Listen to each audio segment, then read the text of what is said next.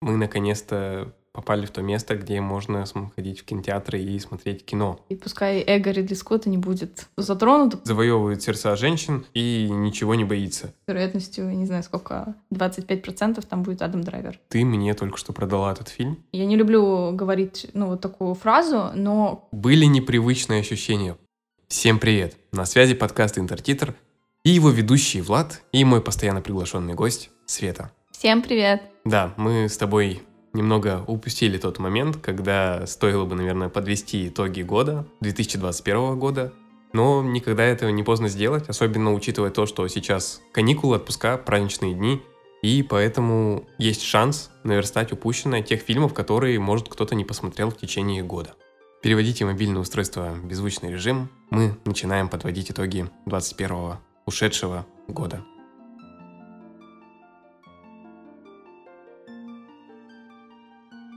Не знаю, как тебе, но для меня 2021 год — это, опять же, год кино. Если в 2020 год — это год пандемии, когда все сидят дома, и это год онлайн-сервисов, это год просмотра фильмов дома, то 21 это уже то время, когда появляются небольшие послабления, открываются кинотеатры, и мы можем смотреть наконец-то фильмы опять на больших экранах, чего на самом деле мне очень сильно не хватало в прошлом году. Да, я бы, наверное, сказала, что это такой год камбэка. Как бы зрители вернулись в кинотеатры, и старые герои вернулись на наши экраны. То есть в этом году были куча ре- реюнионов, разные возвращения, например, «Секс в большом городе» и так далее, и так далее. Так что этот год, наверное, такой э, даже укрыт ностальгией какой-то по старому, уже ушедшим временам. Например, кстати, Питер Паркер, великий и ужасный. Но мы, наверное, сегодня немножко про другое кино поговорим. Начинался год, он все-таки, мы с тобой на тот момент еще были в Израиле, и там с кинотеатрами все было достаточно грустно. Они открылись вообще относительно недавно. И мы очень много смотрели фильмов с тобой, опять же, из дома, с онлайн-кинотеатров. И вот что тебе запомнилось из начала года? Наверное, самые запомнящиеся фильмы вот этого периода были для меня те, что были номинированы на Оскар в главной номинации. И, наверное, из них я отмечу для себя лично «Девушку, подающую надежды». Было много, много критики про этот фильм, но для меня, наверное, все-таки из всех фильмов э, вот э, этого Оскара он как будто бы сказал больше всех. Ну, этот Оскар, он вообще какой-то особенный на самом деле. Я не знаю, я в невероятном восторге был практически от каждой ленты. В каждом фильме можно было действительно найти что-то интересное, что-то необычное. И это действительно такая гонка была, в которой был непредсказуем результат. Ты ну, до последнего, наверное, не знал до оглашения списков, до того, как вышли на сцену, открыли конверт. Действительно, можно было гадать, кто именно возьмет э, главную номинацию. Конечно, были любимцы, как всегда, но тем не менее, это вот был, наверное, самый интересный Оскар, наверное, вот за последние лет 5-6-то точно. Мне почему-то кажется, что это был вот такой более самый искренний Оскар, потому что часто вот предыдущие Оскары, если посмотреть, были какие-то фильмы, которые были сняты как на повестку. Я не люблю говорить, ну, вот такую фразу, но как будто бы это было именно так. А, в этом Оскаре было очень много фильмов, которые как будто бы реально хотели рассказать историю того или иного человека или той или иной группы людей, и это действительно трогало. Мне очень нравится, что все вот эти фильмы, они не просто а, ну, рассказывают там, про какой-то недуг, про ну, какие-то такие вопросы, а то, как они это делают. То, что зритель а, может почувствовать, как бы, каково это, да, там, каково это каждый день просыпаться и не узнавать свою дочь, и видеть какие-то картины из прошлого, или каково это не слышать, потерять слух. Это вот на самом деле то, что правда как-то, наверное, трогает, и чем этот Оскар отличался. И я считаю, наверное, за последнее время я могу сказать, что это, наверное, лучший, лучший Оскар, потому что все фильмы, которые были и в главной номинации, и на самом деле и в других, они вот прям must see, я бы сказала. Это был Оскар, это было очень давно, и на самом деле сейчас кажется, как будто это вообще было в предыдущем году, и это как будто фильмы вообще все немножечко а, не этого года.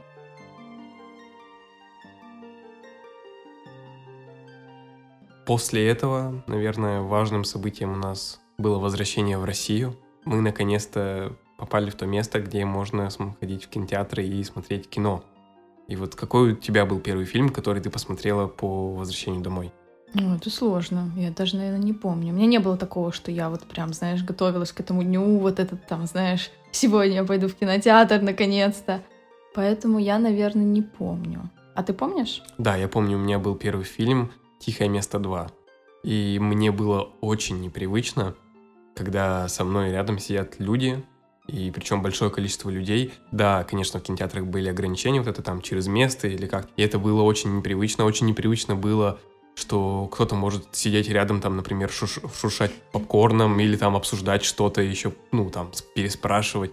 Это вообще, ну, я не знаю, я как Забытое будто... чувство. Да, ну, я, я не скажу, что я этому был рад, потому что я все-таки люблю, когда я сосредоточен максимально, вот, смотрю фильм, за последний год пандемии я привык к тому, что я во время просмотра достаю телефон или там у меня открыт ноутбук, и я записываю все, что я примечаю в фильме. А если ты сидишь в кинотеатре не на последнем ряду, то это не очень комфортно, потому что свет от телефона, даже если ты на минимум делаешь яркость, это он все равно как-то привлекает внимание, кто-то может там посмотреть тебе э, в телефон там и так далее. Это мне тоже ди- дико дискомфорт доставляет. Поэтому были непривычные ощущения. Я пытаюсь вспомнить. Мне кажется, возможно и время. Возможно и время. Ну, честно скажу так, что вот, э, наверное, время Шьямалана был бы хороший выбор для первого фильма. Если это был он, то я за себя рада, потому что в целом такая ничего не обязывающая история, которой почему-то очень было много надежд, и я так поняла, что какие-то зрители ушли с э, не очень хорошим впечатлением от фильма, но мне очень понравилось. Я не знаю, если мне скажут, какой из фильмов Шималана ты бы посоветовала, вряд ли я скажу его первым, но я в целом считаю, что это достаточно хороший фильм на вечер. Не вижу в нем ничего такого ужасного. Видишь, я не смотрел фильм «Время». Я вообще, на самом деле, несмотря на то, что я могу сейчас есть возможность ходить в кино, смотреть свежие релизы, я очень много фильмов просто пропустил, потому что нет времени особо их смотреть, mm-hmm. нет времени про них рассказывать. И мне кажется, вообще проблема с Шьямаланом в том, что он однажды выстрелил очень сильно э, шестым чувством, и теперь от него все, от, кажд, от каждого его фильма все ожидают вот примерно того же уровня. И если, например, какой-то твист или саспенса недостаточно, или там что-то разочаровывающее может быть, то все такие, ну понятно, слился, э, не оправдывает надежд – и так далее. Я, наверное, скажу, что наши ожидания — это наши проблемы. Это и правда. Шималан в этом никак не виноват. Э, во времени есть единственная проблема в том, что сама э, идея, сам сценарий очень крутой, просто невероятно крутой. Когда смотрела трейлер, типа это вот один из тех фильмов, на который я прям ждала, когда я пойду. То есть, ну, неважно, где я его посмотрю, там онлайн или в кинотеатре, это типа вот для меня это был он в списке фильмов, которые я сто процентов посмотрю, потому что идея просто невероятная. А когда я пришла, я поняла, что, наверное, недореализованы как будто бы, недокручено. И вот это самое обидное, когда ты видишь просто невероятный потенциал, а потом ты видишь, как авторы не смогли его как-то воплотить, наверное, не то, что даже как тебе бы самому хотелось, а как это можно было сделать. Наверное, это главная проблема. И причем самое забавное, что это второй фильм «Время», то есть первое время с Джастином Тимберлейком, и там то же самое, там тоже невероятно крутая история, но абсолютно дурацкая реализация. Я не понимаю, ну типа, то ли какое-то проклятие с этим названием, то ли что, но, наверное, если вот режиссеры как-то думают, о, ну тут мы хотим назвать время, вот не называйте время, если вы не хотите, чтобы ваш фильм как-то провалился. Это в российском прокате называется «Время». Насколько я помню, в, ну, оригинальное название «Old» у Old? Шьямалана. Ну хорошо, тут ты меня подловил. Ну, видишь, вот русские локализаторы фактически Шьямалану, наверное, испортили все. Можно на них опять свалить все проблемы от них. Вот.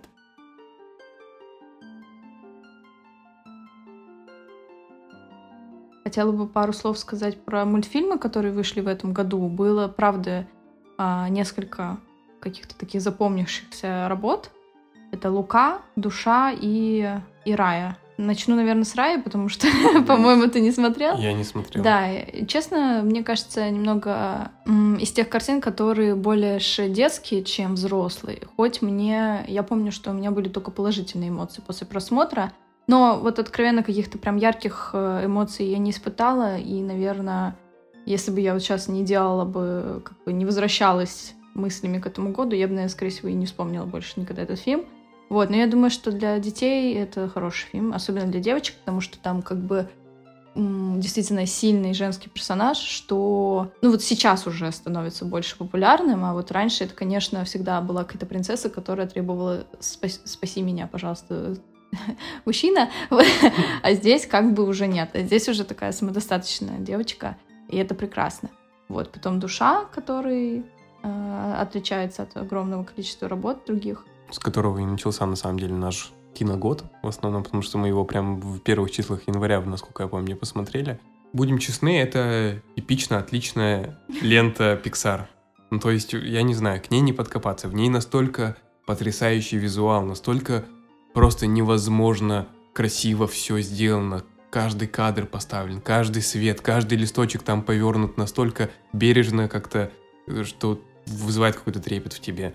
И, не знаю, вот сцена, когда э, там главный герой идет подстригаться, ну, в, точнее, как раз душа, которая вот, э, в него вселилась вместо самого, собственно, главного героя. И когда идет подстригаться, насколько это красиво, вообще все сделано вот в парикмахерской, там, ты прям чувствуешь ткань, которая на него ложится, ты чувствуешь эти волосы, которые срезаются с его головы, то есть к технической части вообще нет никаких вопросов. Ну, конечно же, про какой-то нарративную составляющую тоже не, идет никаких вопросов, потому что это Pixar. Они копают глубоко, они вызывают те эмоции, те мысли, которые как бы, ну, ты не каждый день о них думаешь. Но вот на самом деле я говорила еще с ребятами, и, ну, как я поняла, что душа, наверное, из, вот, например, там, Тайна Коко, Головоломка, душа все-таки проигрывает вот этим а, мультикам, потому что я даже не знаю, почему. Как бы тоже, по, по сути, по темам а, душа такое очень, действительно, про что-то очень глобальное.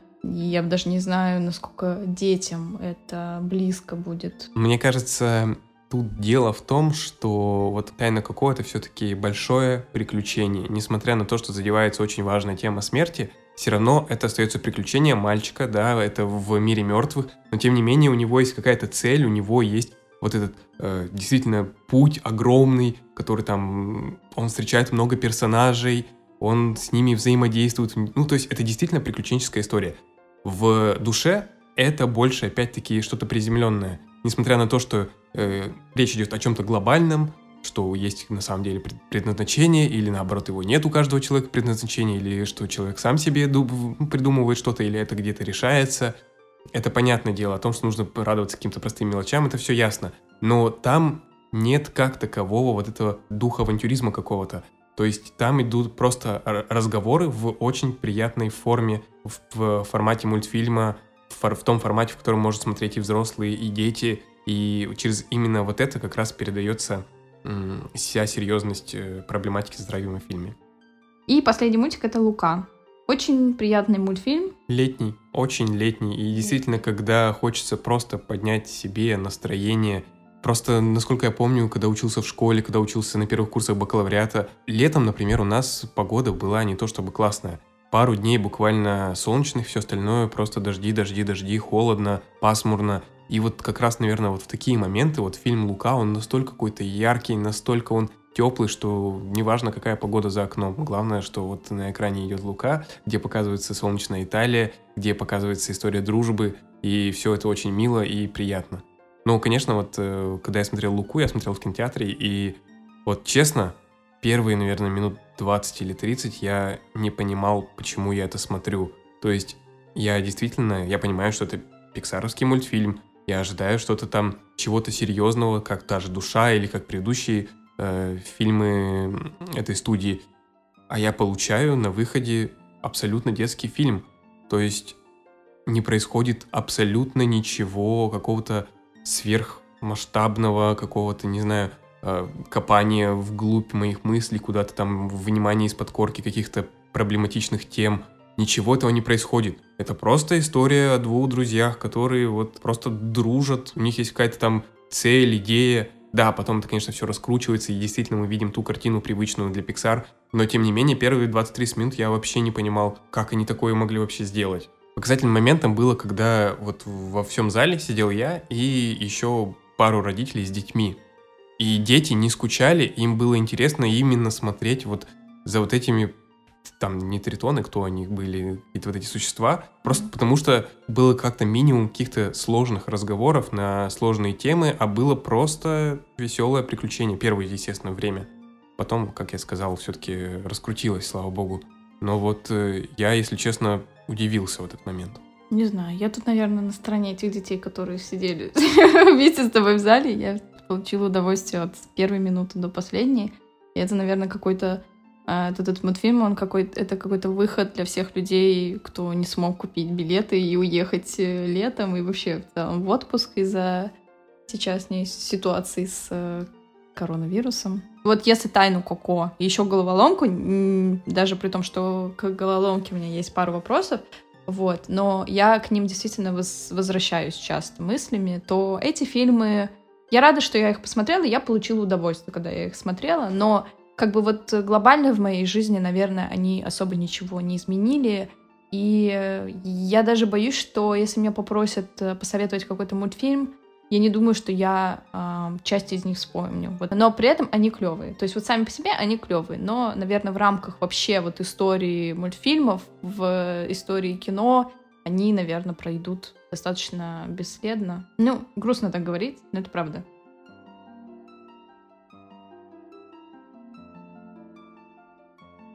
Ну, все-таки где Pixar, там и рядышком Дисней, тем более Рая — это именно диснеевский мультфильм, и в этом году на самом деле Дисней очень сильно радует не только вот, э, как ты сказала, Рай, например, да, какими-то анимационными фильмами, ну, в том числе в связке с Пиксаром, естественно, так и полнометражными фильмами. Например, первым удивлением, наверное, стала Круэлла, можно сказать. Наверное, Круэлла — это такая диснеевская зарисовка на тему «Дьявол носит Прада» в начале фильма, а потом уже раскрывается история уже диснеевского злодея. Ну, я не смотрел «Дьявол носит Прада», но вот с точки зрения становления героя, становления Круэллы как раз злодеем, ну или как минимум подвижки на то, чтобы она как раз им стала, я не знаю, мне прям вообще очень понравилось, и это, наверное, одно из ярких впечатлений года, потому что я очень люблю Эмму Стоун, невероятно обожаю ее, и как бы я посмотрел бы фильм в любом случае, но в целом я ожидал чего-то более пресного, а получилась действительно очень, ой, очень яркая и сочная картина, э, не только по нарративу, но также и по вообще стилистике съемки в целом. То есть и вот ее наряды, ее перформансы, музыка, которая там подобрана, это просто настолько все один в одном стиле, так единообразно. Вау. Ну, твой, как сказать, конек, то, что ты сразу к фильму подходишь с каким-то пессимистичным настроем. Наверное, поэтому тебе очень много чего нравится. Мне понравилась Круэлла, и я, наверное, хочу сказать, что там реально очень классно а, есть отсылки к дизайнерам а, британским. И хочется вот про все эти нюансы, про, вот, про костюмы, про постановку сцен, про это все хочется подробно поговорить. Но я понимаю, что, наверное, в рамках сегодняшнего нашего подкаста мы ну, не можем уделить этому фильму столько времени, так что давай, наверное, обсудим следующий фильм. Ну, еще, если мы говорим все-таки о Дисней, мне буквально пару слов хочется сказать о Шанчи, о котором я вообще тоже ничего не слышал, даже не знал до того, как увидел первый трейлер там когда-то в августе, буквально перед премьерой фильма. Но Опять, да, и ты скажешь, наверное, что дело в моем изначальном пессимистическом э, настрое, но это действительно сработало, и то есть я получил от фильма вообще удовольствие большое. То есть я шел абсолютно с нулевыми ожиданиями, и я получил действительно классный фильм. Да, там, ну, есть вещи, за которые объективно можно ругать э, Шанчи и Легенду Десяти колец, но, тем не менее, мне кажется, как какое-то продолжение вообще наследия Мстителей и вообще истории Марвел — неплохо. Мне интересно, как это вообще дальше вольется в общую вселенную, киновселенную Марвел. Слушай, на самом деле я хочу сказать, что в этом году фильмы Дисней, они были, ну, классные, но довольно предсказуемые. А вот сериалы, реально то, что стоит, наверное, обсудить. Да. Потому что а, мы, наверное, начали с WandaVision, и это, ну, действительно событие года. Считаю, это вот это то, что останется, наверное, в моей памяти, я думаю, что вообще в истории в целом. Очень классно, что Дисней, ну и, соответственно, Марвел, они не боятся экспериментировать. Например, в Ванда Vision у них был очень классный вариант с, со стилем.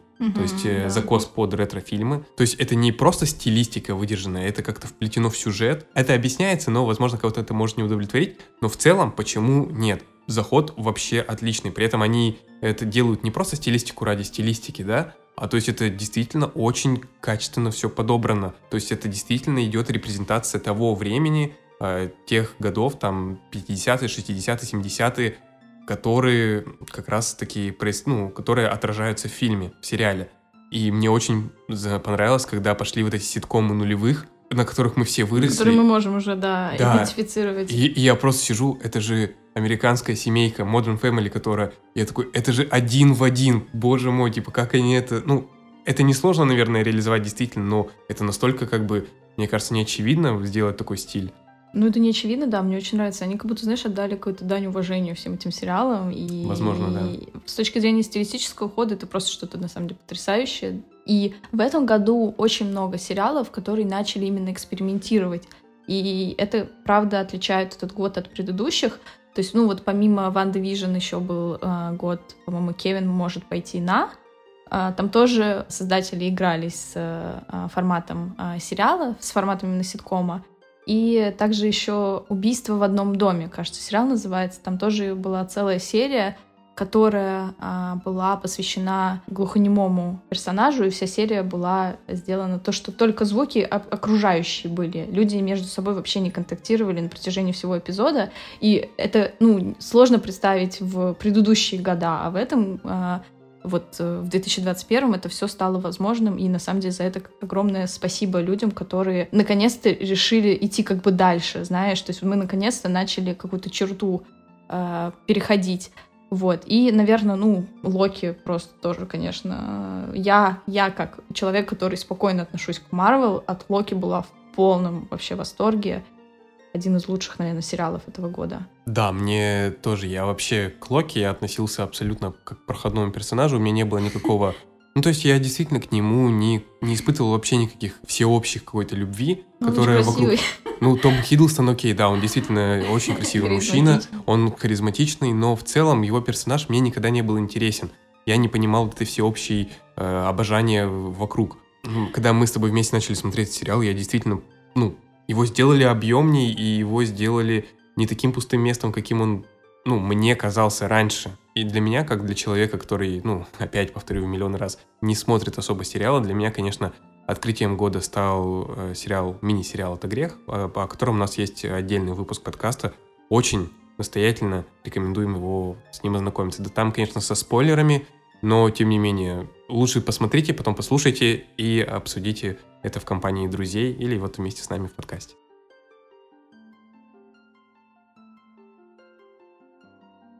Если все-таки обращаться к более поздним релизам, то это, конечно, какая-то неповторимая и невероятная Аннет. Я помню, мы с тобой пришли домой, и я просто уже нашел в Apple Music ну, соответствующий альбом, и просто мы начали с тобой переслушивать, хотя мы только что вышли с тобой из кинотеатра. Производит какое-то колоссальное впечатление, несмотря на то, что, ну, вообще, не знаю, как ты, но я не особо люблю мюзиклы.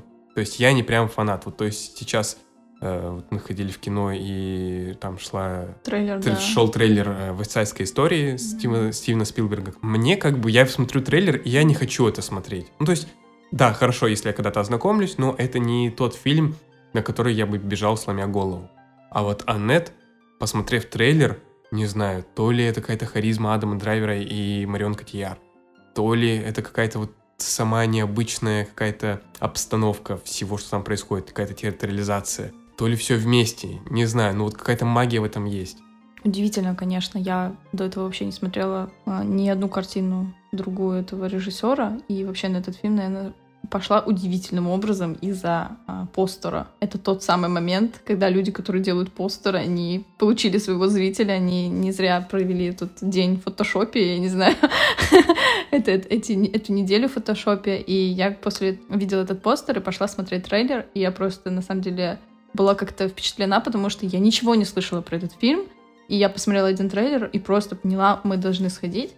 Вот. Ну, у меня в целом все те же самые эмоции, которые у тебя. И, наверное, вот если меня спросят, э, какой фильм этого года, мне хочется почему-то ответить Аннет. Но Это какая-то, ты знаешь, вот на уровне чувств. Я не могу сказать, что у меня как-то, знаешь, это вот история, это про меня, тем точно не про меня.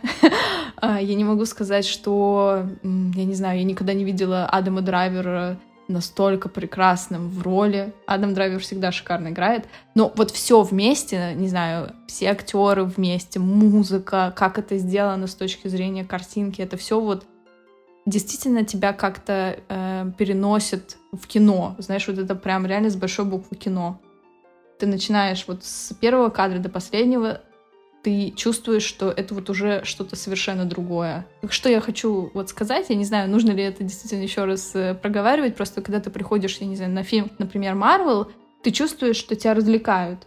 А здесь ты себя чувствуешь как-то совершенно по-другому. Ради этого стоит посмотреть Аннет. И вообще, на самом деле, на Адама Драйвера в этом году просто каждый фильм, на который вы примерно придете, с вероятностью, не знаю сколько, 25% там будет Адам Драйвер. Но так как-то получается, что я практически а, последовательно посмотрела фильмы с Адамом Драйвером. Это вот Аннет, э, Последняя дуэль и Дом Гуччи. Поэтому у меня реально такое ощущение, как будто следующий фильм, на который я пойду, там с огромной вероятностью может оказаться Адам Драйвер в любой роли. Ждем, когда он появится у Уэса Андерсона.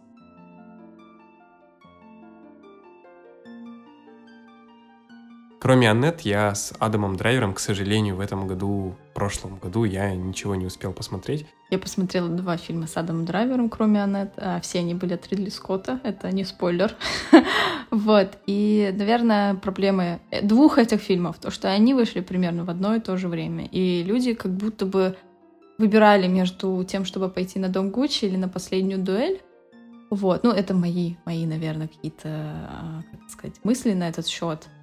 Из этих двух фильмов хотела бы пересмотреть «Последнюю дуэль», потому что с точки зрения кино она сделана намного интереснее. Это не какая-то автобиографичная история, это действительно классная структура у, у этого фильма, поэтому этот фильм даже с этой точки зрения интересно сходите посмотреть. А что в нем необычно? То есть там как-то чередуется настоящее прошлое, в чем структура-то необычна? Там интересно, что одну и ту же историю показывают глазами трех разных людей, которые mm-hmm. в ней участвовали. Это очень интересно, потому что там есть два мужчины и женщина. И, соответственно, естественно, мужской взгляд на ситуацию совершенно другой нежели у женщины. И еще, а, вот ты меня спрашиваешь, в чем а, интерес к этой картине. Для а, актеров, я считаю, нет лучше вообще фильма, как этот, потому что в каждой истории они должны показать разную эмоцию. То есть, например, в одной из, э, вот из, э, в каждой из этих трех частей, в одной части ты показываешь гнев, а в другой ситуации ты уже должен показать не гнев, а, например, вообще невозмутимость. И это должен сделать один и тот же актер. Поэтому для него, как бы, как он может весь свой инструментарий показать в одном фильме. Ты мне только что продала этот фильм, и я обязательно в ближайшее время его посмотрю я с ним ознакомлюсь. Я надеюсь, что ты и все остальные миллениалы пойдут на этот фильм, потому что дедушка Ридли Скотт очень обиделся, что его фильм не посмотрели, что он собрал очень мало, а, мало кассы. Вот, и он обвинил нас, миллениалов, и только нас. Никто больше не, не попал под его гнев, только мы с вами. Поэтому э, пора идти и восстанавливать это это несправедливость, и пускай эго Ридли Скотта не будет затронуто, потому что вдруг он тогда перестанет творить по два фильма в год. Что мы будем делать? Как бы он Вуди Аллен сдал в этом году ни одного фильма. Как ты живешь с этой мыслью? Меня это печалит.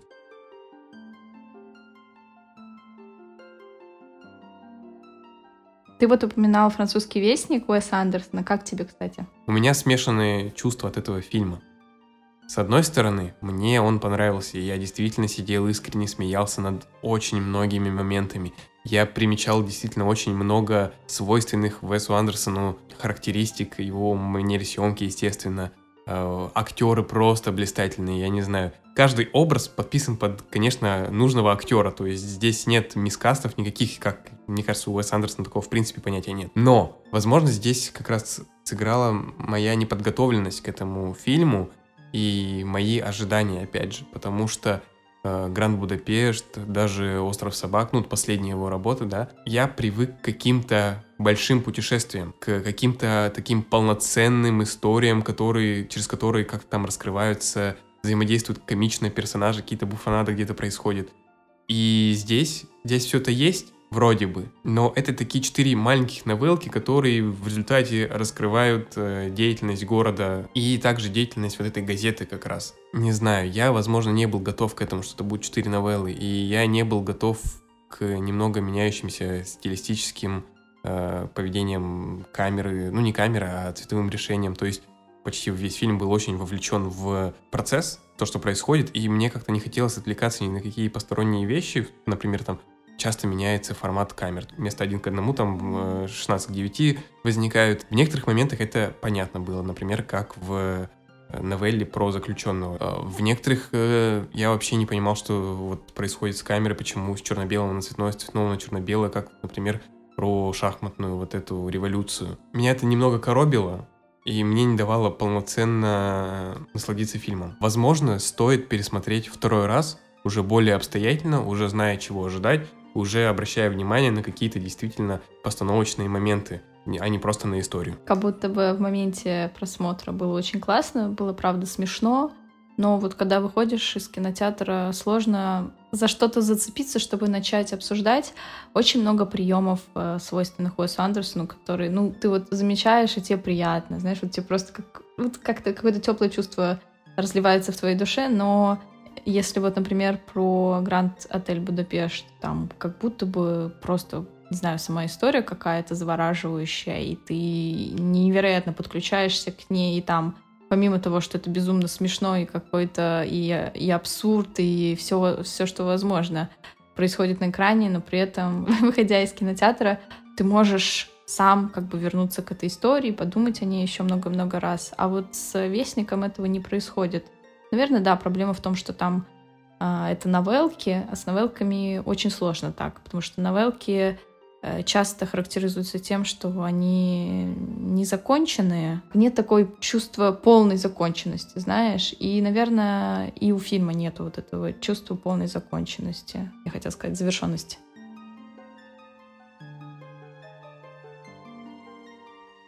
Но у чего точно есть завершенность, это у фильма «Не время умирать», который подводит черту под э, всеми фильмами Бондианы с э, Дэниелом Крейгом. Вообще, я к Бондиане не сильно большое отношение имею, потому что кроме как э, с фильмов с Дэниелом Крейгом я ничего другого не смотрел, ни с Шоном Коннери, ни с Пирсоном Бронсоном, поэтому мне сравнивать особо не с чем, и я буду абстрагироваться конкретно от фильмов непосредственно с Крейгом.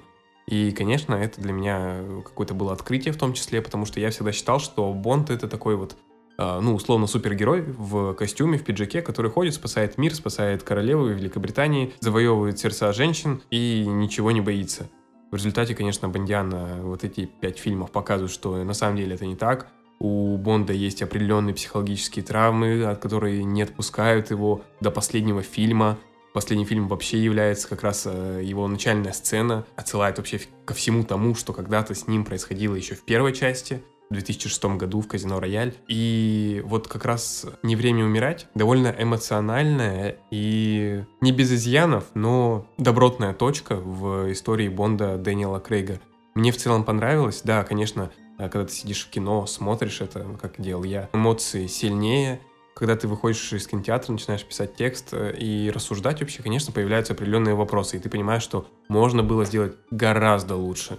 Действительно, то есть там есть э, моменты, которые очень глупые. И вот все то, от чего серия отходила в фильмах с Крейгом, она в результате в какой-то момент это все возвращает. Это, конечно, немного обидно, но в целом мне понравилось завершение Бондианы именно вот с Дэниелом Крейгом. Теперь мне очень интересно, что, во-первых, кто будет следующим Бондом, будет ли он Бондом или он будет ли агентом 007, как они вообще будут ли вписывать историю Крейга в этот в новый лор, или это будет опять с чистого листа.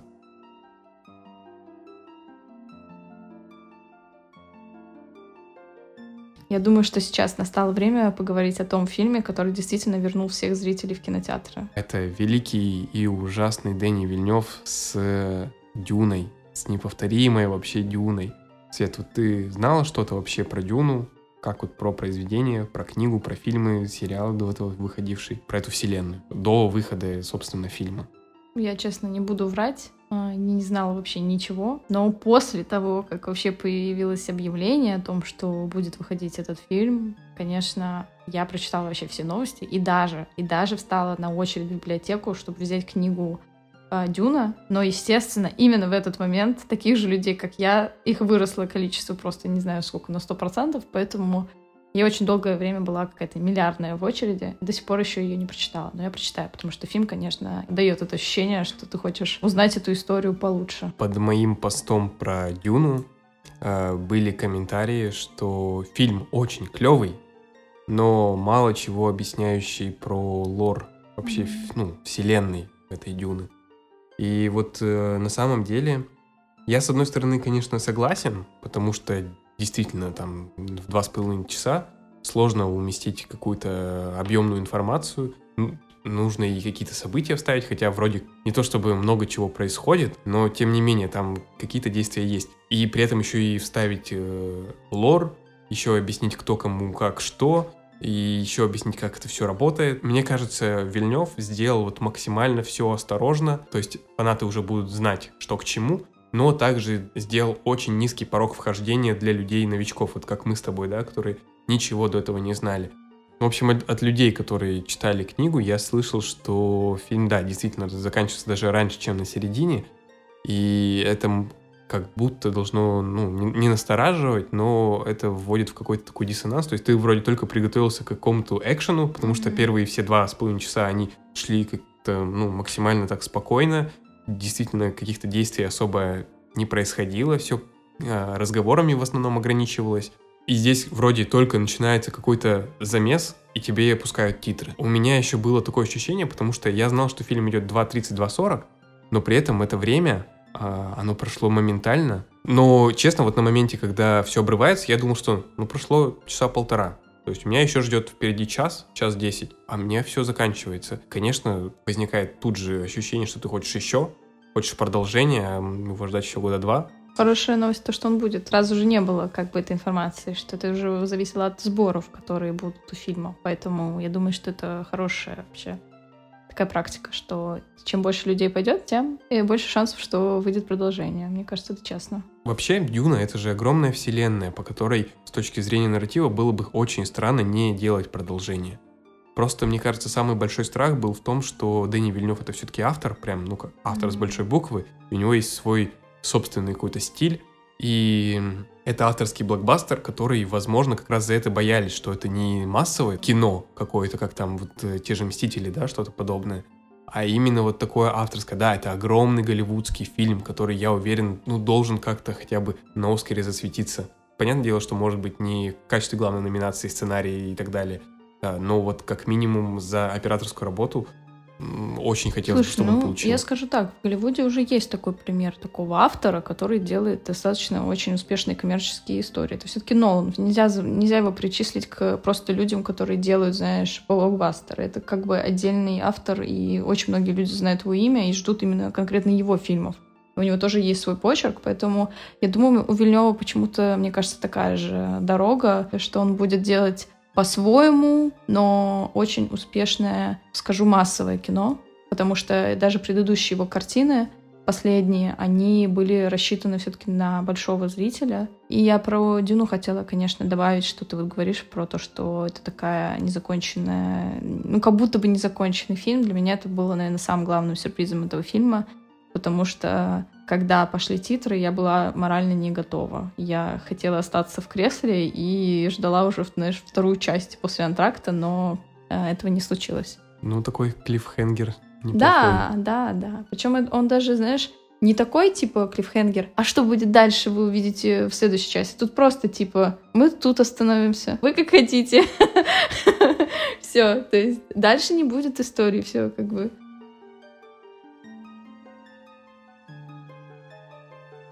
И на этом месте я тоже предлагаю остановить наши подведения итогов касательно ушедшего уже 2021 года и поговорить о будущих проектах, которые будут выходить уже в наступившем 2022 году. У тебя есть какие-то ожидания, надежды? Да, ну у меня все очень просто. Я в этом году жду а, все те картины, которые как-либо связаны с моим детством. Это, конечно, Крик, а, новая часть, и Смерть на Ниле по Пуаро, который Э, в детстве, которым я зачитывалась. Я тоже жду пятую часть Крика. Интересно, что сделают, что придумают новые режиссеры, которые не имели отношения к франшизе до этого. Они, по-моему, снимали «Я иду искать», поэтому есть шанс, что Крик получится действительно э, немножко в стиле вот первых частей. Есть такая надежда, а это, по-моему, очень круто. У нас тоже есть отдельный выпуск подкаста про вообще франшизу Крик. Мы обсудили немного каждый фильм этой серии, и вот мы являемся, наверное, можно сказать, фанатами этого, этой франшизы. Также у меня есть эм, надежда на Бэтмена Мэтта Ривза с Робертом Паттинсоном.